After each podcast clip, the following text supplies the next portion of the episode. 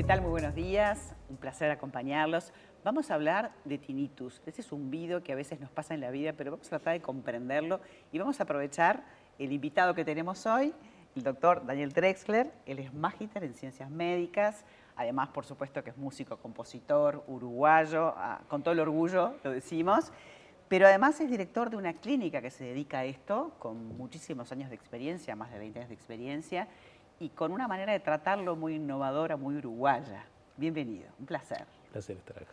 Deberíamos igual definir un poco qué es el tinnitus este, y por qué se produce. El tinnitus es escuchar un sonido que no tiene contenido semántico, o sea, no son palabras, son pitidos o zumbidos o ruido de mar, que no se corresponde con ningún sonido que esté en el entorno. O sea, es algo que uno lo escucha y se genera adentro del cerebro. Básicamente es eso, nada más. No, no hay otra definición. Ser, y puede ser eh, algo cortito, o puede ser más prolongado en el tiempo, o puede ser de repente que lo escuchas de un solo lado. Sí. Puede ser muchas veces que el paciente lo escuche unos días y después se le vaya, vaya y venga, o puede ser que lo escuche todo el tiempo, ¿no? Obviamente que los pacientes que consultan por tinnitus son pacientes que tienen lo que se llama un tinnitus crónico, que lo están escuchando durante todo el tiempo y que obviamente es muy invalidante.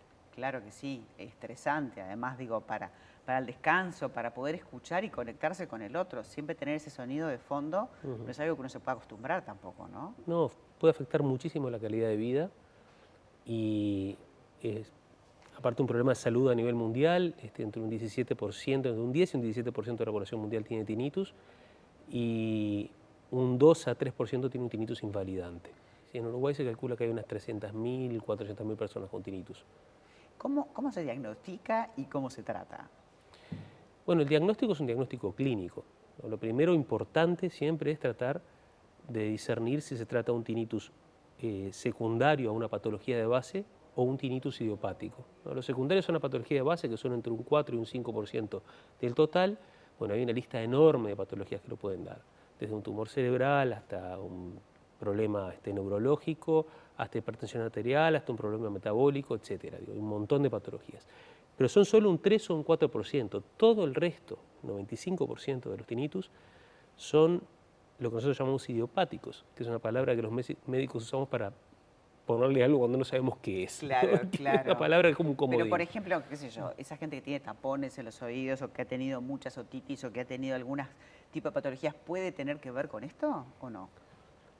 Bueno, a ver, los tapones de oído es una de las causas orgánicas justamente, dentro de este tres a cuatro por ciento. Por eso siempre hay que hacer un diagnóstico global del paciente, ¿no? Primero descartar que no haya una causa orgánica, porque obviamente si hay una causa orgánica, en el caso de un tapón de cera, se saca el tapón de cera, claro. El tinnitus desaparece. Claro. Pero este otro noventa y cinco por ciento de los tinnitus son por un trastorno en el manejo de la información a nivel de la vía auditiva. Wow. Por un desequilibrio entre los mecanismos este, inhibitorios y excitatorios a nivel de los grupos neurales que procesan la información auditiva. Son siete grupos neurales que van desde la cóclea, del oído interno, hasta la corteza cerebral. Entonces, eh, bueno, ese ya te digo, noventa y cinco por ciento de tinnitus son básicamente los que nosotros tratamos en, nuestro, en nuestra clínica. Nosotros tuvimos la idea de empezar a tratar el tinnitus con un sonido que reproduce exactamente las características espectrales y de intensidad de lo que escucha el paciente. O sea, no hay dos tinnitus iguales. El tinnitus es como una especie de huella dactilar acústica. Entonces, cada paciente tiene un tinnitus distinto. Entonces, lo primero es que, la, la primera intuición que tuvimos fue, generemos una forma de reproducir ese sonido y cargarlo en un dispositivo móvil para que el paciente pueda estimularse con su propio sonido, ¿no?